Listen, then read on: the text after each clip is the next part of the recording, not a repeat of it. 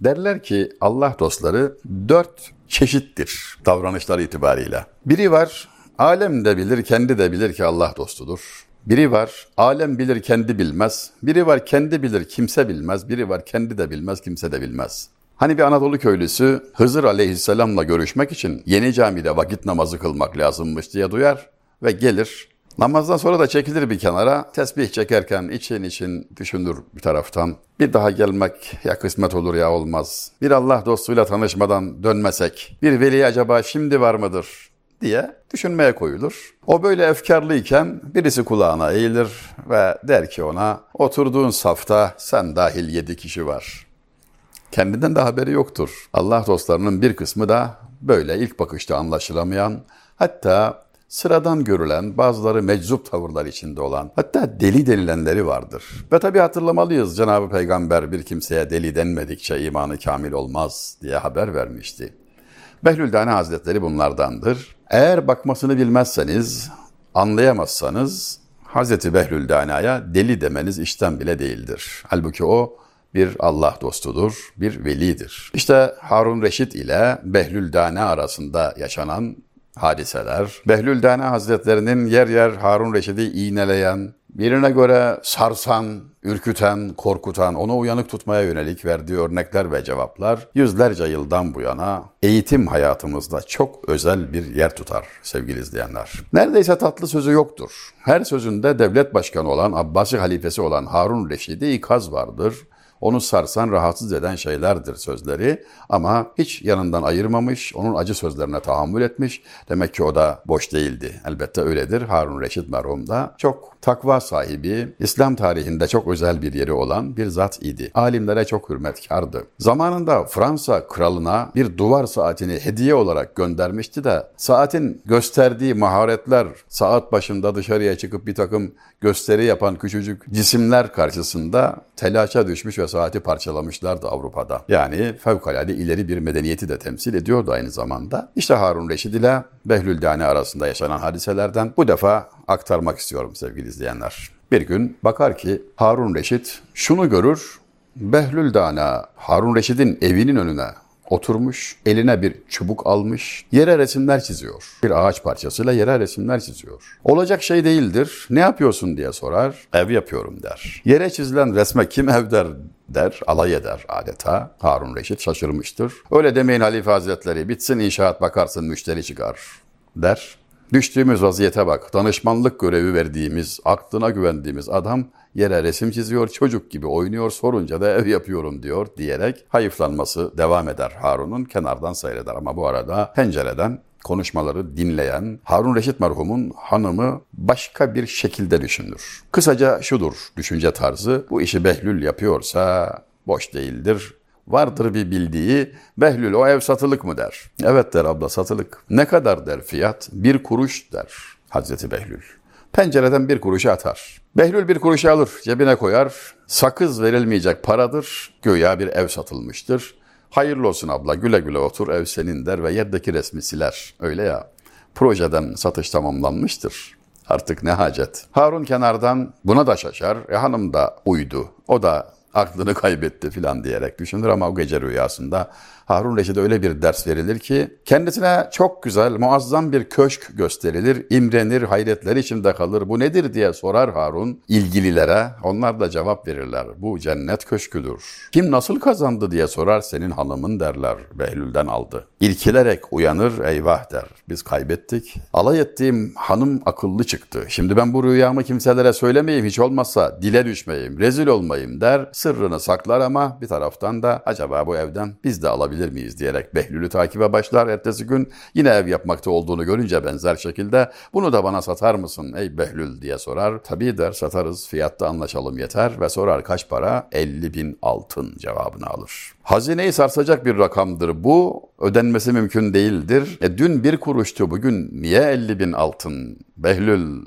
diye celallenince Harun Reşit, Hazreti Behlül'ün cevabı şudur, dünkü müşteri malı görmeden aldı. İşte bu cevabın arkasında iki gizli cevap vardır. Bu zarfın içinde iki mesaj vardır. Bir, bir rüyan var saklıyorsun değil mi Harun? Bak haberdar olduk. Küçücük bir sırrın hem de rüyaya dair olan bir sırrın açığa çıktı diye karizma çizildi bak ne hallere geldin. Mahcup oldun yer yarık olsa gireceksin neredeyse. Unutma ki bütün sırlarını bilene hesap vereceksin. Birinci ders budur. ikinci ders ise şudur. Harun, dün alay etmiştin, bugün müşteri oluyorsun. Fark ne? Gördün. Sen işitmedin mi Harun? Mümin söze inanır, münafık göze. İman gayba imandır. Eğer gördüğü zaman teslim olanın bu teslimiyetine iman denseydi, Kızıldeniz'de boğulurken Firavun feryat edip demedi mi Musa'nın Rabbine iman ettim diye.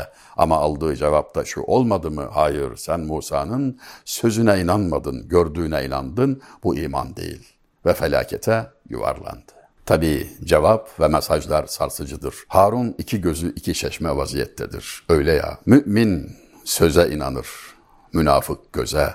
iman gayba imandır. İşte her zaman yanında bulunan, her zaman kendisiyle istişare ettiği Behlül Dana Hazretleri onu pohpohlayacak, hoşuna gidecek şeyler söylemek yolunu tercih etmemiş, daima onu kırma bahasına, incitme bahasına, ağlatma bahasına yer yer acı cevaplar vermekten geri durmamıştır. İstemiştir ki bulunduğu vazifenin, işgal ettiği mevkiin idrakinde olsun da başını belaya sokmasın.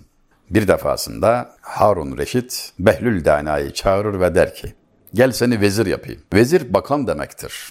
Durum çok ciddidir. Behlül'ün sevinerek, memnuniyetle, teşekkür ederek vazifeyi kabul etmesi beklenirken enteresan bir cevap verir. Bir danışayım Halife Hazretleri. Halife celallenir. Der ki devlet başkanıyım. Açıktan atama sana vezirlik teklif ediyorum ve diyorsun ki danışayım. Kime danışacaksın? Yeryüzünde üstümüzde kim var Allah'ın izniyle? Benim sözümü muahize edecek, teraziye koyup tartacak kim var der. Öyle demeyin Halife Hazretleri. Çabuk gelirim, vaktinizi fazla almam, danışmadan iş yapmayalım, sizi de üzmeyelim der. Peki der çabuk git sor gel. Çıkınca da merak eder acaba kimden akıl alıyor, kime ne danışıyor diye peşine bir adam takar. Adam gizlice takip edecektir. Görevi budur. Kimlerle görüştüğünü ve neler konuşulduğunu rapor edecektir. Hazreti Behlül çıkar. Çok affedersiniz. Helaya girer. Ve kısa sürede çıkar. Peşindeki takipçi de içeriği bir yoklar. Acaba biri mi vardı? Gözümüzden kaçırmayalım. Vazifemizi tam yapalım diyerek bakar ki boştur. Sonra peşine düşer ve hızlı biçimde Behlül'den önce huzura çıkar ve bilgi verir ki sadece helaya gitti efendim. Ne giderken ne gelirken ne orada hiç kimseyle görüşmedi. Dolayısıyla yani istişare etmeli bundan haberiniz olsun diyerek ön bilgiyi verir ve gelir Behlül Dana Halife Hazretleri vazifeyi kabul edemeyeceğim der. Bu defa tekrar kızar haklı olarak Harun Reşit kimseyle görüşmemişsin der. Ben bunu öğrendim. Sen ne yapıyorsun der. Görüşeceğim diyorsun ama helaya gidiyorsun geliyorsun. Görüşmediğin halde görüştüm diyorsun ve vazifeyi reddediyorsun. Ne demek istiyorsun? Görüştüm der. İşte orayla görüştüm. Sordum. Vezirlik teklif ediliyor ne yapayım diye. Oradakiler bana dediler ki Behlül herkesin gözdesi olan çok kıymetli gıdalardık biliyorsun daha düne kadar. Çok sevilirdik. İnsanlar bizim için kavga ederlerdi. Mahkemelerde kardeşiyle davalık olurlardı biliyorsun. Ama insan içine girdik ve bir gecede bu hale geldik. Aklın varsa insan içine girme dediler. Tabi Harun Reşit bu cevap karşısında ne diyeceğini bilemez. Adeta sarsıcı bir tokat yemiştir. Zira verdiği göreve böyle bir değer biçen adam kendisi hakkında ne düşündüğünü örtülü bir biçimde de ifade etmiş demektir. Eskilerin nasihat tarzı işte böyle bir şeydi. Bir hikaye formatında, bir latife biçiminde, belki bir iğneleme tarzında ama hakikatten asla sapmadan ve ona tabasbus yapmadan, tabasbus bugünlerde kullanmadığımız bir kelime yaltaklanma demek, yağcılık demek efendim, dal kavukluk demek. İşte onu yapmadan mertçe yüzüne karşı söylüyor ve Harun Reşit merhum da ne kadar mert biriymiş ki o da bu acı sözlere tahammül ediyor. Ancak Harun Reşit'in bütün ilişkileri böyleydi. Bir defasında da koltuğunu, makamını boş bırakmıştı da Behlüldane Hazretleri Halife Hazretlerinin boş koltuğuna gidip oturdu. E tabi konuyla ilgili özel güvenlik görevlileri var. Sille tokat attılar. devlet başkanının makam koltuğuna destursuz oturan birine ne yapılırsa onu yaptılar. İki tokat bir kenara çekildi. Feryat, figan ağlıyor. Ah Harun, ah Harun diye ağlıyor. Harun Reşit geldi ve durumu öğrendi. Dedi ki bak hata etmişsin, kabahat sende. Arkadaşlar da seni uzaklaştırmışlar. Belki dayak acı geldi, ağlıyorsun. Buna da karışmam ama Harun, Harun deyip de beni işin içine katma. Ben sana bir şey yapmadım. Kabahatinin cezasını çekiyorsun. Harun sen bizi yanlış anladın der Behlül. Ben dayağı ağlamıyorum. İki tokat acısı geçer. Yarına hiçbir şeyim kalmaz. Peki niye ağlıyorsun? Bir dakika oturdum yediğim dayağa bak. Sen orada ömrünü geçiriyorsun Harun. Ben senin için ağlıyorum dedi. Verilen derse bakar mısınız? Fuzuli bir beytinde demişti ki, Kıyaset Şam'dan ve meyle çarhın inkılabından, kim ol baş almaya kastetmeyince tacı zer vermez. Dikkat et muma, bak ve kork diyor ey başkan, ey yetkili, ey makam sahibi, ey servet sahibi. Dikkat et ve kork. Başında bir altın taç gibi duran alevi, ona takan kişi, yani mumu yakan kişi belli bir vakit gelince de bir makasla başını keser ve mumu söndürür. Eskiler mumu üfleyerek söndürmezler. Yanında bir makas olur. Hem israfı önler hem kokuyu önler. Düzgün kesilir filan. O yüzden mum ile makas müzelerde rastlamış olabilirsiniz. Bir arada bulunurlar. Peki ben bundan ne ders alayım diye soracak olursanız Fuzuli size şu dersi veriyor. Bu hadiseye bak da ibret al, felek kesmeyeceği başa taç giydirmiyor. Makam sahiplerine, yetki sahiplerine her zaman bu şekilde ikazlar yapılmıştır. Harun Reşit devlet başkanı olduğu zaman kendisine tebrik mesajı gönderen Yahya bin Muaz Hazretleri şöyle söyledi. Ey Harun cennetten dünyaya sürgün gelen Adem'in evladısın aleyhisselam. Bir sürgünün oğlu makam iddiasında bulunamaz, ben diyemez, büyüklenemez. Tebriknamede bile ikaz vardı. Şöyle sormuştu Harun Reşit bir defasında Hazreti Behlül'e. Dedi ki ölüm bana soğuk geliyor.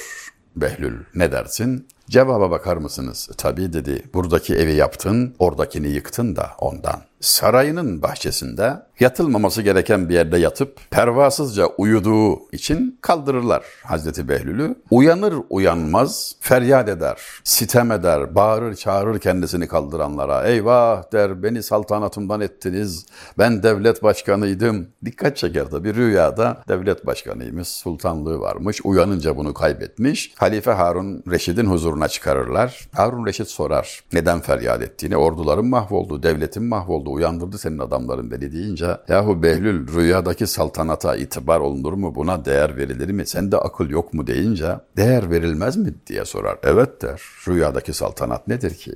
Bak der Harun, ben gözümü açtım saltanatımdan oldum ama sen gözünü kapatınca kaybedersin ve hesaba çekilirsin. Her zaman etrafındakilerden bu dersleri aldı Harun Reşit. Bir defasında Fudayl bin İyad Hazretlerini ziyarete gitti. Kapıyı çaldılar. İçeriden bir ses. Kim o? Vezir Fudayl. Adaşıydı. Vezir Fudayl.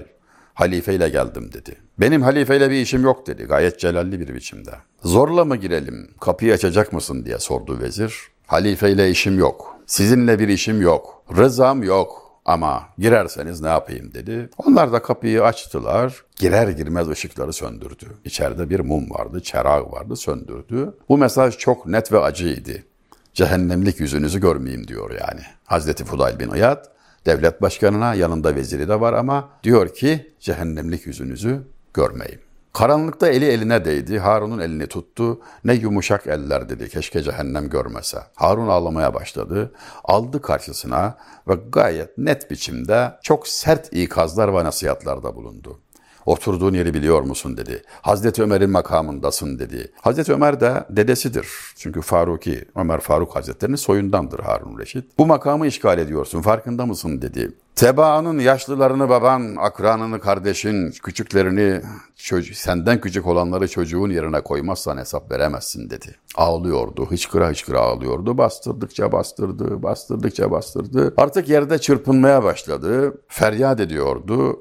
Yeter dedi vezir. Ey Fudayl dedi yeter öldüreceksin halifeyi. Ona da şu şekilde cevap verdi. Sus ey Haman onu bu hale ben değil siz getirdiniz. Yerde çırpınırken Harun Reşit dedi ki sana Haman demesi bana Firavun demek için. Çünkü Firavun'un vezirinin adı Haman idi. Acı sözler bittikten sonra hıçkıra hıçkıra ağlayan Harun Reşit bu nasihatler, bu acı sözler bittikten sonra yanında getirdiği bir miktar parayı vermeyi teklif etti. Dedi ki hazineden değil, Annemden miras helal paradır.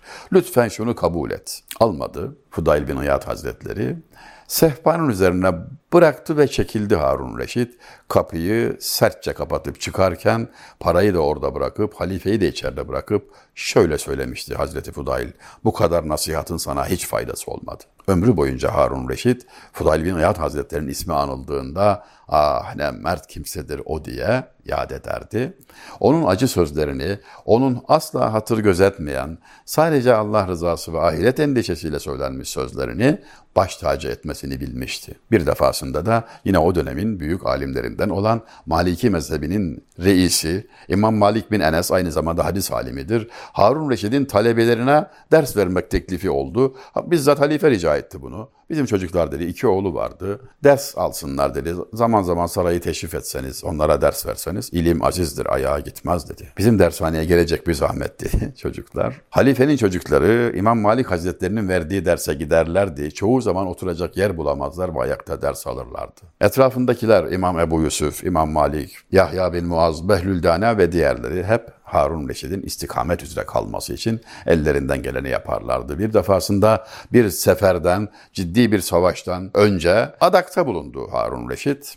Şu kadar tasaddukta bulunacağım. Ele geçecek ganimetin yarısını mesela yarısını fakirlere dağıtacağım diyerek nezirde bulundu. Başarı elde edildi, zafere kavuşuldu. Sonra hesabı bir yaptı. Hakikaten çok büyük bir rakamdır. Tereddüt etti. Acaba yerine getirsem mi getirmesem mi bir çıkış yolu bulabilir miyim diye sorduğu Allah dostunun verdiği cevap şudur. Bir daha Allah'a işin düşmeyecekse verme Harun. Çaresiz tabii. Burada gözetilecek şey sadece Allah rızasıdır. Eğer siz samimi olursanız, ihlasla hareket ederseniz, Allah ile arayı iyi tutarsanız başarabilirsiniz.